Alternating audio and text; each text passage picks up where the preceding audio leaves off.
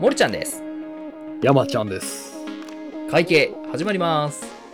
このポッドキャストでは地方会計事務所で働く2人が日々のあれこれを吐き出す番組です。山ちゃんどうした？ん暗いな今日。いやいやいや、季節ですから。季節な。いやいやいや、そう。この季節といえば、ね、納涼の季節じゃないですか。あ、そっちで行くの。うん。そういうことですよ。うん。森ちゃんは今まで、まあ、このお盆の季節とか、怖い体験をしたことはありませんか？いくらでもあるよね。いくらおでもあるよね。例えば？いや、もともとさ、私、うん。若い頃、あの葬儀屋勤めで、ああ、そうでしたね。ねなんだろう。まあ、自分が怖い体験っていうのも、まあ、あるにはあるんだけど、うん。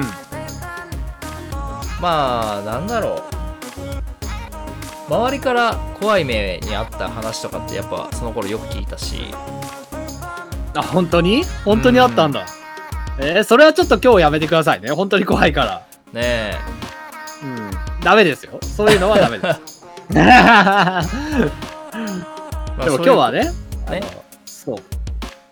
納涼ということで、まあ本当にあった、ブラック企業の怖い話ということで。斜め上だよな、ほんと。うん。まあ、昨今、世間を賑わしてる時期でもありますから、ブラック企業っていうのはね。昨今世間を騒がしているというか、もう自分の周りを騒がされてるような気もするけどね、これって。どうよ？いや、でも、ね、某、あの、車車両販売会社？うん。さんのね、あれ、でも、ありますよ、ああいう会社。実際。ある。ね。うん。ゴロゴロあるよ。ね。本当に。うん。やばいところは本当他人事じゃないやばいですもん。ね。うん。だから聞いてくれてる人の中にも、その、ね、なんだろうな、就職間近の学生さんとか、その、まあ子供さんとかが、あの、就職今度するよ、新卒でとか、いう人いるかもしれないですけど、安易にあのネームバリューで、とりあえずここ入っとけ安心だろうみたいなところは危ないと思いますよ。入ってみないと分かんないとこあるよね。うん。個人的な感覚ですけど、中小企業とかの方がなんか、ね、長時間労働とか、ブラックなイメージをレッテル張りされてるところがあるんかなと思いますけど、多分、なんて言うんだろう、全国展開してる、ちょっと大きめのみんな名前知ってる会社ぐらいのところが一番危ない気がしますね。なんかえぐい話はね、そっちの方が聞くね。うん。だってそれだけほっといたって名前があるから、人入ってきちゃうんですよね。うーん。ちゃんと募集するしね。どんなきつくても。うんうんうんうんうん。で、ある程度集めれるじゃないですか、人間が。な。だから、特会引っかい聞いちゃうんですよね。うんうん。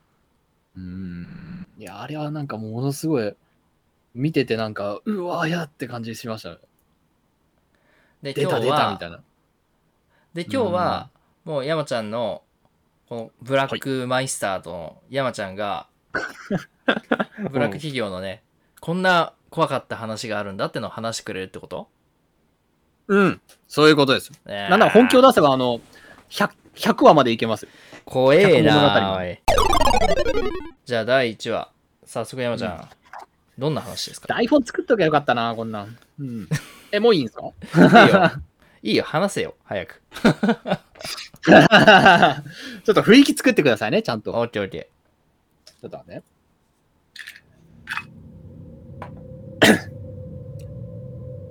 あれはかつて私が某金融機関で働いてた時の話なんですけども、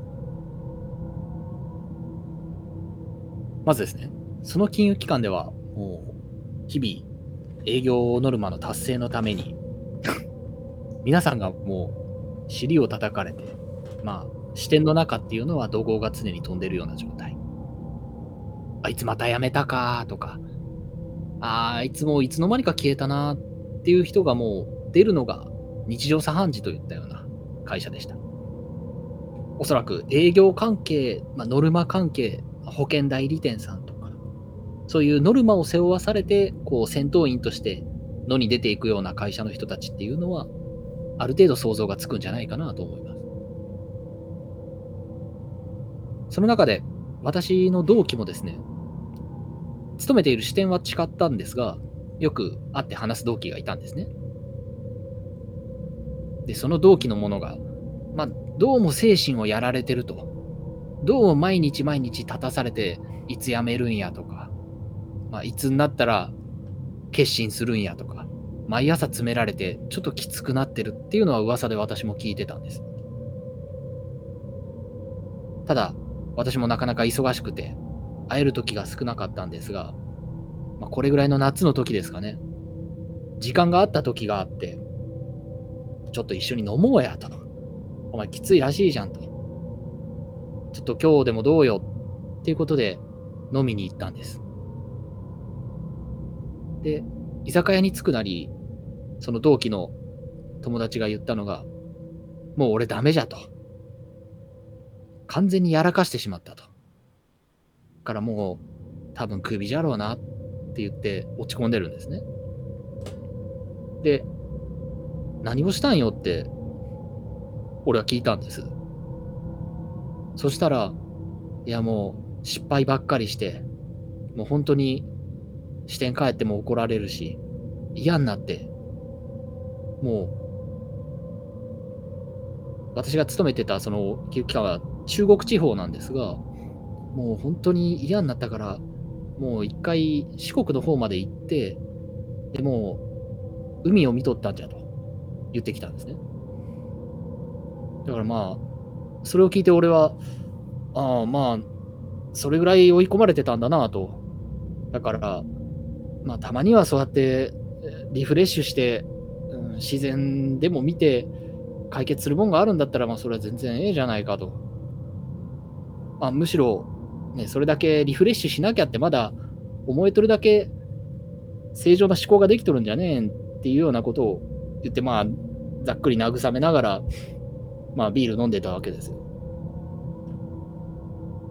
でも、話を聞いてるうちに、なんかおかしなことに気づいたんですね。いやいや、もうダメじゃと。もうやってしまったんじゃ、もうっていうことを言ってるんですよ。で、その警備が出動したみたいなことを言うわけですね。警備っていうのは、その金融機関のそのいわゆる営業担当とかが持ってる持ち物っていうのは、あの要は、なくしちゃいけないので、そのなくしたりとか、まあ、備品がどっかに行ったりしたら、あの警備会社が出動するわけですよ。どこ行ったんやと、今どこあるんやっていうことで警備が出動するっていうのを、まあ、警備出動になったとかって言うんですけど、なんか警備が出てきたからもう大ごとになったみたいなことを言ってるんですね。何の話をしてんだろうなと思いながら、大体話を、ああ、ああって言って合わせてたんですけど、それでそんなに落ち込んで、まあ、四国の方まで行って、海見て、何をそんなに落ち込んどんじゃろうと、ちょっと聞いてみたんですよ。いやいや、なんか、物なくしたんかと。で、なんか、警備が出るようになって、それがきつくて、あれでしょ？四国にちょっと海見てリフレッシュしてきたんでしょ？別に終わったんだったらええんじゃないん？って言ってたら、違ったんですよ。そうじゃなかったんです。その友人が言ったのが、いやいやいや、やばいって、だって会社の車でって言ったんですよ。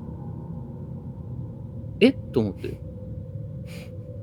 え？ん？どういうこと？と思って。ただ、どうも本当に辛そうだから、俺も突っ込むに突っ込めなくて。え？な、どういうこと？リフレッシュに行ったんじゃないんだと。あ、どうも話を聞いてたら、そこで全部繋がったんですけど、あ、こいつ会社の業務中に会社の車で四国に行って、それで警備が出たんだと思う。え？と思って。いや、それはやばいじゃろっていうのがもう喉元まで出たんですけど、いや、あ、そうかとしか言えず、そりゃちょっと大変じゃなあっていうことしか言えなかったんですね。で、その後も、その友人は、いやもう、だからもう、もうめっちゃ怒られるし、もうこれ始末書じゃすまんし、みたいなことを言ってるんですけど、そもそもなんでそんなことをしたんだ？なんでその四国に行こうってなったんって言ったら、でも支店に帰るのが嫌だったと。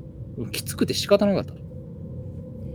だからもう気づいたらもう支店から遠回り遠回り遠回りってしてたら、瀬戸大橋を渡って四国まで行ってたと。だからやばいんだと。いやいやいやっていうところなんですよ。私が本当に怖かったのはですね。あの、そんな大失態をしたこととか、もう支店のその車がを使っただの、その警備がどうのこうのなんて話じゃなくて、もうその友人は自分がどれだけその壊れてるかが分かってないんだと思って。だって自分の行動をもう自分でコントロールできなくて、四国までも車を走らせてしまうって、もう、もう臨界点を人間として振り切ってるわけです。でも、この今、居酒屋で自分と1対1で、そのやべえんじゃーとかって言ってるわけですよ。いやいやいやと。今すぐ休んだ方がいいと。もう持たないから。俺はそれをどう伝えようと思って。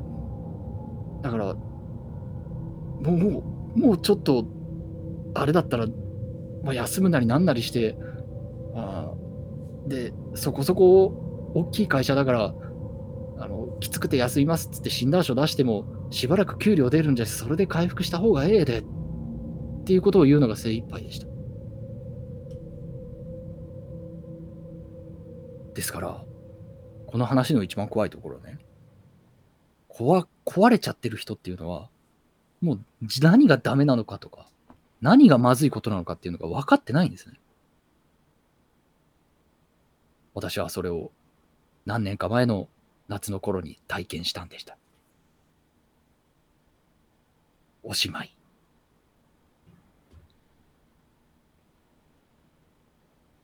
いや、怖いね。なかなか。よかった？なかなか怖い話だね、これは。台本なしだったんですよ、これ。よう喋ったなぁえうーえ、その子はその後どうなったの？なんとまだ勤めてるんですよ。マジみんかな辞めたのに。うーん。おいおい、大丈夫かよ、それ。逆になんかね、あの、言うても、あの、金融機関って半分ぐらいコネ入社なんですよ。そうだな。うん。うん。で、そいつも一応、前、あの、理事長、理事長じゃないけど、なんとか長の息子だったんですようんね。うん。だから、なんか、うまいことそのまんま、あの人事部付けっていう精神病んだやつが、あの人事部の隣で仕事見るだけになるよっていうポジションがあるんですけど人事部付けになって、うん。うん。で、そこからあの本本部にそのまま潜り込んで、うん。で、今、ぬくぬくやってるみたいです。え、ありなんそれ？ありな、ありなんて言っちゃあれやけど、そんなのあんの？だって、へえ。もう、最終的に使えんコネ入社とか、あの、なんか、とかもあるじゃないですか、あの、とかなんか。うん、ちょっともうそんなんなかなんたら特定させるとちょっとやべえけやめって。まあ、そこはカットしてくれ。オッケーオッケうんだから、金融機関なんやかんやで母体が大きいですから、そういううん使えんコネ入社を吸収する場所があるんですよ。ー。ああ、作ってんのね。なんかコネだから、それ、うん上の方にもね、このコネの元の方に合わす顔がないから、うんうんとりあえず勤めさせてるってことは作らんときが悪いか。そうそうそうそうそうそう。へえ。だから、なんやかんやで今、勤めてますね。幸せなのかな、それ。まあ、言うて精神タフになりましたからね、すごい。うんんもう今なんかやめろとか言われても何も思ってないらしいですよ。あ、そうなん、もうん。う、超えたんだ無。敵の人とかしました。うんああ、まあよかったんか。よかったか。まあわかんねえや。もう、それ。いや、当時は、ちょっと今、若干、ギャグも入れて話しましたけど、当時ほんま怖かったですよ。俺1対1だったし。そうやな。はぁと思って。で、聞くに聞けないし。うん。え、ちょっと待って待って待って待って。え、待って、会社の車かと思って。あ、そういうことと思う。まあやばいとは思いつつも、もう帰りたくなかったんだな。うん。いや、多分やばいと思ってなかったんでしょう、ももう分かってないんですよ。その、重大さの優先順位みたいなのが分かってないんですようね。ん。もうぶっ壊れた人っていうのは。なんていうんだろその、うん、そんな怒られるとか、あの、帰る時間が遅れるなんて鼻くそみたいな話じゃないですか。うん。でもそれと、あの、業務中にその行方不明になるっていうの、どっちが重大事件かっていうのがもう、比べれてないんですよね。うんうん。うん。だから、まあそういう異常事態になってしまうと。いや、いかんわ。ちゃんともうそんな追い詰められるような視点に勤めたらすぐやめんといけんな。怖っ。いや、そうね。怖いですけど。でも、ね、最近の某、あの、ブラック企業のニュースが世間を騒がしてるじゃないですか。うん。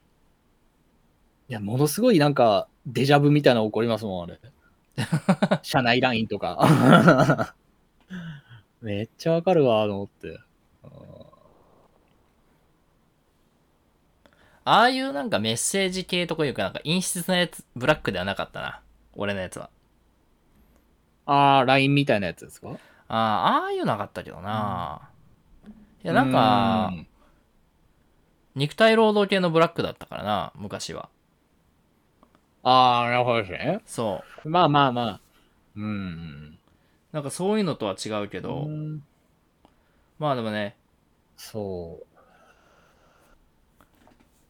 でも一番何があの、共通して、あ、ここやべえわって思ったかっていうと、うん、あの、ブラック企業で話題になって、その、LINE とか流出するところの共通点が、一個私は見つけてるんですよ。おおなんかある。お客様っていうことです。ん？お客様、お客様っていうところは絶対やばいです。ああ、そうか？そうかね。うん。絶対これは、私は思ってますよ。えーお客どうして、様って、どうしてお客様だとまずいん？お客様っていうところって結局、あの、体としては、その顧客満足第一みたいなのを掲げてると思うんですけど、うん。まあ、実際のところは違うわけじゃないですか。今回のその某大、あの、ブラック企業も全然お客様のことなんて何とも思ってないわけでしああ、ょ。思ってねえな。前、あの、なんか、某、あの、チェーンの飲食店がなんか謝罪してたりしましたけど、あそこも、まあ、お客さんのことなんて何とも思ってなかったわけじゃないですか。うんうん。でも、社訓には繰り返し繰り返し、お客様、お客様って出てくるわけですよ。あうん。それは何かっていうと、もうほとんどお客様っていう架空の絶対の存在を作り上げることで、あ、うん。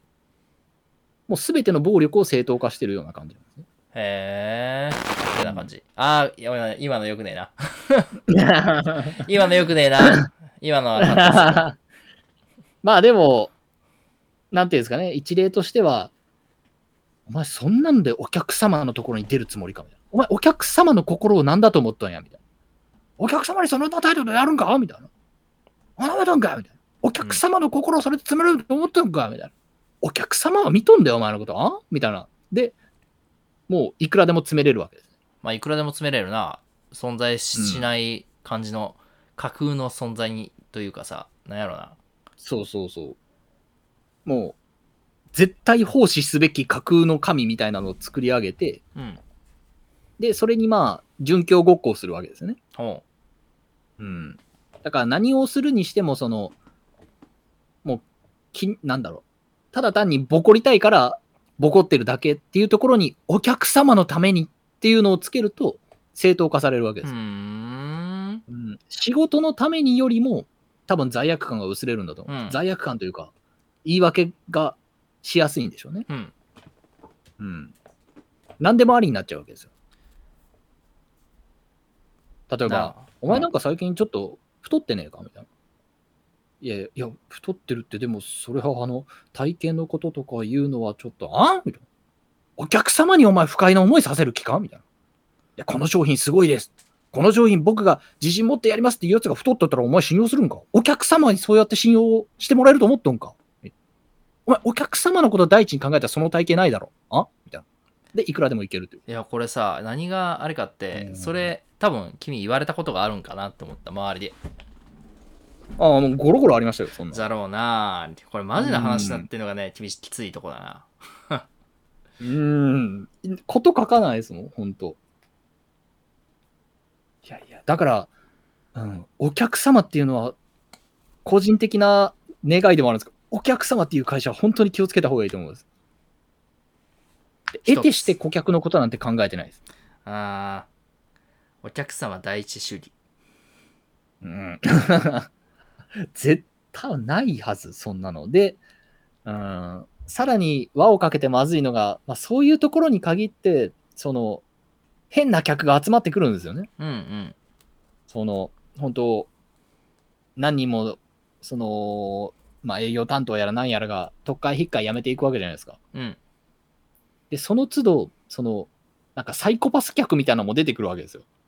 そうやなうん、お客様、お客様って、教育されてビビりながら来てる新人を何人も何人も辞めさす客みたいなのがおるんですよ。なんかなどっかしら接客やれたらおるよな、そういうのそうそうそうそう。ああ、それは経験あります。だから、余計悪循環を生むんですよね。なあお客様、お客様って言ってたら、おお、わしがお客様じゃ、みたいな、変なやつまで寄ってきて、うんもういよいよもう、ブラック化する感じですね。うんうん。これ使えます？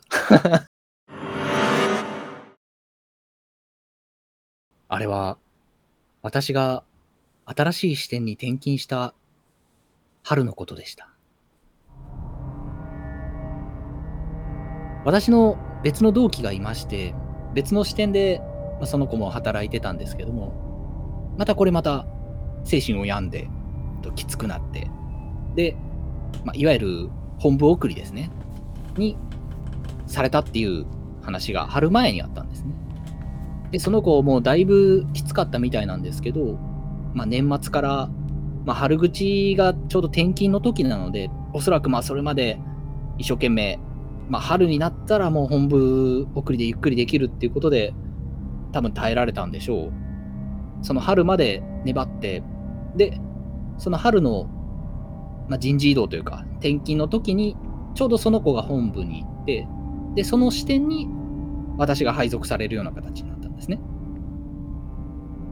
だから、その子が抜けた穴に私が入るような形でそっくりそのまま転勤が行われたようなところで。その子のパソコンをそのまま私が使うようになったんですけど、なんかどうもいろいろ噂は聞いてたんですね。なんか、もう追い込まれて、なんか研修に遅れたりとか、まあ、お客さんのところで物を忘れたりとか、なんやかんやするたびに、まあ、よく怒られて、で、なんか反省文をなんか A4 とかで書いて次の日出せって言われて、まあ出したりとか、いうのを、まあ、もろもろもろもろ、あいつダメじゃ、みたいなことを言われてるのは聞いてたんです。で、まあ、それを聞きながらも、まあ私もその子の机を使うことになったんで、まあしょうがねえなと思って、まあいろいろ荷物を整理して、で、パソコンガバッと開いて、で、その日はもう転勤初日の時はもう引き継ぎなんで、ちょっと忙しかったんですね。でもガバッと開いて、で、準備をバタバタバタっとして、あじゃあ一緒行きましょうって言って、外出てたんですけど、パソコンにもうあの、開いたところに、あの、メモみたいなのがベタベタ貼ってあったんですね。だから、ああ、こいつ、あの、最後もう、見かけだけ綺麗にしても、パソコンのもう付箋とかもそのまんまにして出てったなと思って、しょうがねえなと思って、バタンと閉めて、で、そのまんま外回り行ったわけです。で、まあ、昼回って、で、もう、一日かけてもう引き継ぎを一気に終わらさないといけないので、もう昼もほとんど帰らん状態で、で、もう夕方全部終えて帰ってきたんです。で、またパソコンの前に座って、で、まあ、今日の締めをしようと思ってガバッとパソコン開くわけですよ。たら、あの、パソコンのなんていうんですかね、キーボードとあの、なんかマウスパッドとかあるような位置のところとかに、まあ、要は余白みたいなところにベタベタベタベタいろいろ貼ってあるんですね。だから、もうこれもう邪魔だなと思ってベリベリって剥がしていったんですよ。で、剥がしてったら、でも、付箋じゃないことに気づいたんですね。あれこれ、メモ付箋じゃねえわと思って。セロテープで貼ってある。じゃあ、何の紙なん？これと思って。まあ、ビリビリビリビリビリってやって、で、捨てようと思って、ふっと見たときに、気づいたんです。あ、これ、A4 のなんか印刷したもんを、なんか一番ちっちゃいサイズにわざわざ縮小コピーして、で、多分切り取るかなんかして、もともと A4 の紙をこんぐらいの、ビスケットぐらいのサイズに縮めた何かだと思って。でそれがもう5、6枚もう余白にペタペタペタペタセロテープで貼ってあると。うんと思って。で、チラッとそこ見たんですよ。そこなんて書いてあったかって言ったら、そのちっちゃい紙ですね。反省文って書いてあるんですよ。だから、反省文書かされた反省文を、こいつ、この、なんか、何サイズかわかんないですけど、もうものすごいちっちゃいサイズに縮小コピーさせられて、で、それを忘れんようにかなんかわかんないですけど、そのパソコンを毎朝開くパソコンの、その余白に、セロテープで一個一個きっちりペタペタ貼らされて、それがここに、もうベタベタこの余白がもう若干はみ出るぐらいまでペタペタ貼ってあるの、これ全部反省文かと。で、俺もうその場でもう捨てようと思ったんですけど、もうそのままくしゃくしゃって、ビリビリビリくしゃくしゃってやって、そのままポケットに突っ込んだんですね。で、なんとも言えん思いで、まあ、帰りその、バス、バス通と電車通をなんか併用してたんで、まあバスとかの中でちょっと開いてみたんですよ。そしたら、ね、まあ、痛々しい言葉が大量に並んだものが、まあ、かろうじて読み取れるぐらいの文字で、たくさん書いてあったわけです。内容は伏せておきます。おしまい。呪いの家みたいなお札の家みたいな話だなこれも実話ですからね。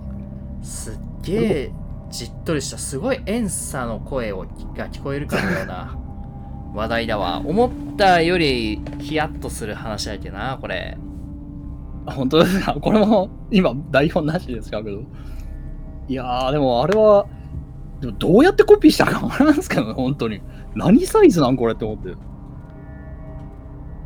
なんかねもう読めないぐらい小さいんかもしれんけどさそれって。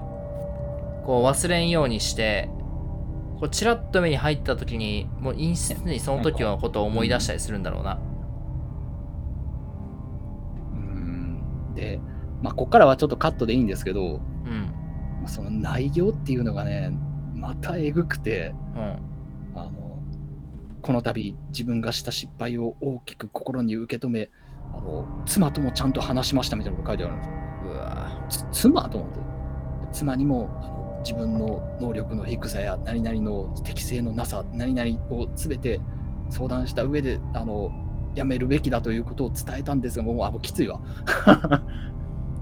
えぐいなそれでもどうしても僕は残りたくみたいな、あのもう一度、そのここでチャンスをいただいて、そのお客様に対する真摯な心を思い出しみたいなことを A4 でブワーって書いたもんが、そこのビスケットサイズになってるんですよ。は黒と。あ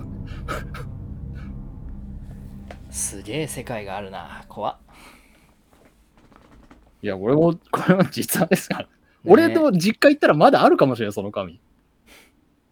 俺捨ててないもん、とりあえず。い呪われるで や、だから、辞めるときにね、なんか、うん何日なんか文句言われたら、その、なんか使えるかなと思って取ってたんですよ。うんうんこいつらやばいっていうのをなんか、まあ、うん相手にはしてくれんかもしれんけど、その労基とか産業医に言ったらなんか、ちょっとは使えるかなと思ってそのまんま持ってたんですけど、結局どこ行ったんか忘れましたね。でも実家にあるんじゃないかな。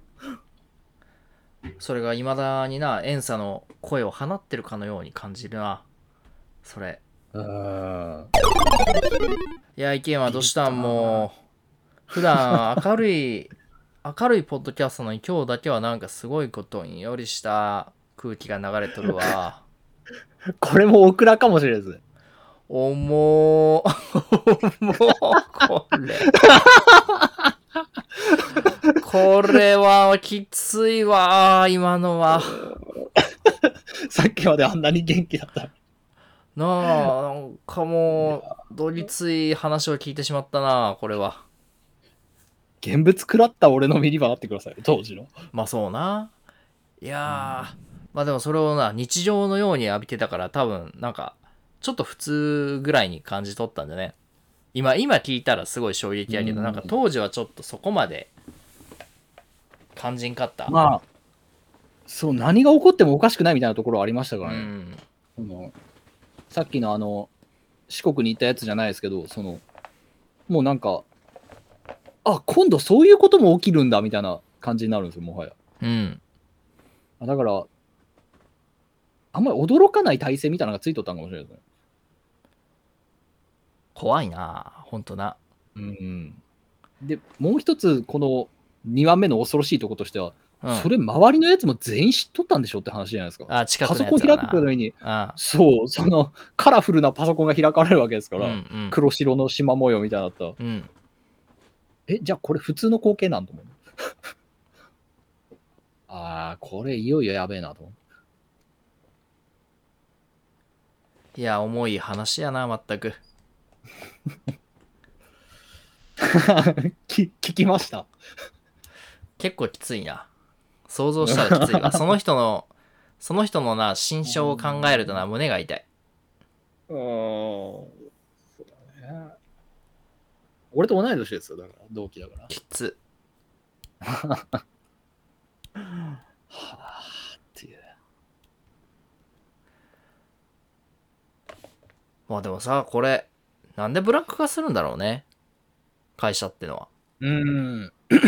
誰もさこれ始めた当初って別にブラックな企業を作ろうとなんて思ってないしうん。前向きな心があったはずじゃんうんうん。どのタイミングからブラック化するんだろうなうーん、なんでしょうね。どこからなんだろう。なんでしょうね。ブラック化するタイミングまあ一つはうん。やっぱ業績なんかなうーん。いや、まあ、それもあるかもしれないですけどね。まあ、ノルマ詰めなんて、まあ、全然足りないじゃんみたいなんて、まあまあ、そういうことですよね。うんうんいやでもそして俺ちょっと思ったけど組織化が一つの原因かもしれんよな、役割を与えられることでそれをしてもいいってなる、うんでそれをしてもいいってなってした時に視略心がどっかくすぐられてしまったんじゃないの、まあ、そうですね。まあ、くすぐられるところもあるでしょうし、あともう一つは、まあ、ちょっと重めなことになるかもしれないですけど、あの悪っているんですよ、やっぱ。悪か悪って、うん、うじゃうじゃいるんですよ、その辺に。で、それのタガが外れると、もう本当、その、本当の本当のところはお客様とかその業績とか、その、実は多分どうでもいいんだと思うんですよ。もうあの、人を刺激した時の、その、脳内エンドルフィンみたいなのにもう、自分もコントロールされちゃってるんですね。うんもう、支配されちゃってるんですよ、それに。うんブワーって自分が詰めまくる。相手は何もできない。ビビるだけ。そして自分の方が偉い。もうこれがもう、ものすごい多分脳内麻薬になってるんですよ。楽しいんだろうなで、うんそう。で、しかもそれがもう正当化される環境があると、もう歯止めが効かなくなるんですようんうね、んどこまででも行く。だからもう、外から見たら異様な光景なんですけど、もう、中ではそれが出来上がっちゃってるんですよ。もう、ブチギレる、言いたい放題言う、やりたい放題やる。他の奴らはもうビビるだけ。で、それが正しいとされる。で、それが何年も何年も繰り返されると、もう、異様なもう、ガラパゴスみたいなのが出来上がるわけですね。うんもう外界と隔絶されたもう、全く違う宇宙が出来上がってるわけです。うんうんうん。だから、今回ニュースで出てきたあのなんか経営計画書みたいなのあったじゃないですか。あったなうん。あれ、あるぞ、普通に。ああいうぐらいのもん、あると思うわ。うん。だから、もう別の宇宙が広がってるんだと思うんですよ。もう完全に。うんで、他の惑星からまともな人が来て、これやべえじゃんって言うまで多分誰にも気づかれず、今もたくさんあるんだと思う。あるないやそれは肌感でもわかるよ、もうんう全ての企業のあ中に入ったらわかるけどもうそこはそこの空間になってるよねそこで完結したそうそう。うん。もう特に中の職員がさ外に出ないタイプの仕事だと、より。それは顕著というかさはいはいはいはい。もう中で完結してしまうよな、ねうん。で、わかるんですけどね、今回のその、なんだっけ、えっ、と、某、某ブラック企業、ニュースになった某ブロック企業を見てて思うんですけど、あの、なんで辞めないのとか、なんで今までそれ問題、誰も言わなかったのっていうのあるじゃないですか。うん多分ですけど、あのもう取り込まれてるんだと思うんですよ、従業員も。要は、共犯なんですよ。共犯にさせられちゃってるんですよ、いつの間にか。ほだからその、むちゃくちゃな営業手法とかも、まあ、指示されてやったにしろやってるわけじゃないですか。ううんだし、そのボコボコにされたその同僚とか、えー下っ端とかもいたんかもしれないけど、それをまあ見殺しにした自分もいるわけじゃないですか。うんだから、いつの間にか共犯として取り込まれてるわけですよ。だから、言ったりできないし、辞めたりできない。辞めた後もその、もういちいち声を上げて、あそこの会社はやばいなんて言うこともできない。なぜならもう自分はその一部になっちゃってるから。もう多分これによって、あの、ブラック企業の最終形が完成するんだと思う。まあ自分の身可愛さもあるよねそこにはうーん。そうですね。ね、うん仮に言ったとして、え、じゃあおめえもそんなことしよったんって言ったら、まあ、まずいことばっかりじゃないですか、大抵。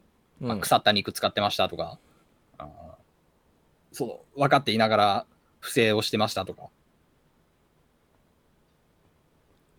まあ、結果的にそれをまあ認めて認めというかもう何も言わなかったら認めたと同じような感じにはまあなるもんな本人がどんなに言うてもんそう。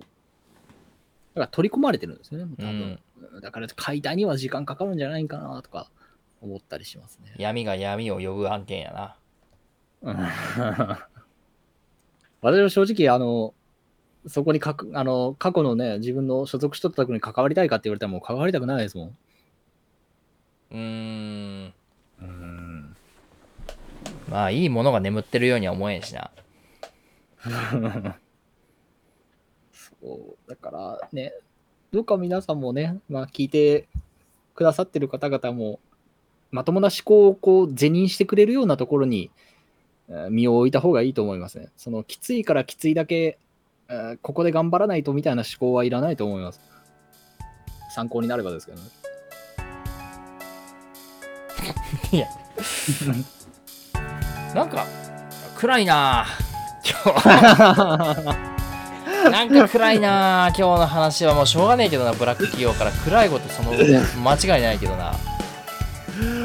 まあ、私もこうなるのはちょっと予想してなかったです。なんか重かった。極めが重かったわ。エンディングトークです。いや暗いわ今日一番何が怖いってさこれがまあ全部山ちゃんの周りで起きたことっていうのがまず怖いよね、でも、わ分かる人分かるんじゃないかな。うじゃうじゃありますよ、まだ。日本には多分。いくらでも。あるなあまあまあ人間は完璧じゃないから、まあ、このブラック多少のブラックっていうのはねまあある程度は許容できる部分には許容せざるを得ないんだろう、まあ、全部はホワイトなんて無理ようーん。ホワイトはそのうちだんだんブラックに近づいていくこれは必ず通る過程だと俺は思うんだけどね だから、まあ、過渡期みたいなのはありますよね。もうみんなで、ヒーヒー言いながらやる時期っていうのはどうしてもあるかなと思うんですけど、多分、なんていうのほん、ほん、マジのブラックのところってもう、それとは全然別種のものだと思いますよ。うん、くれえなほんと今日は。まあええよたまにはこんな日もあるだろう。人間。いいっすか明るいことばっかりでねえよもう。来週はねもう明るいことを喋りたい。今度は。な。そうそう。まあ、オクラも覚悟なんで。はい。ね。はい。じゃあやっぱ今日はバイバイ。バイバーイ。ありがとうございましたありがとうございました。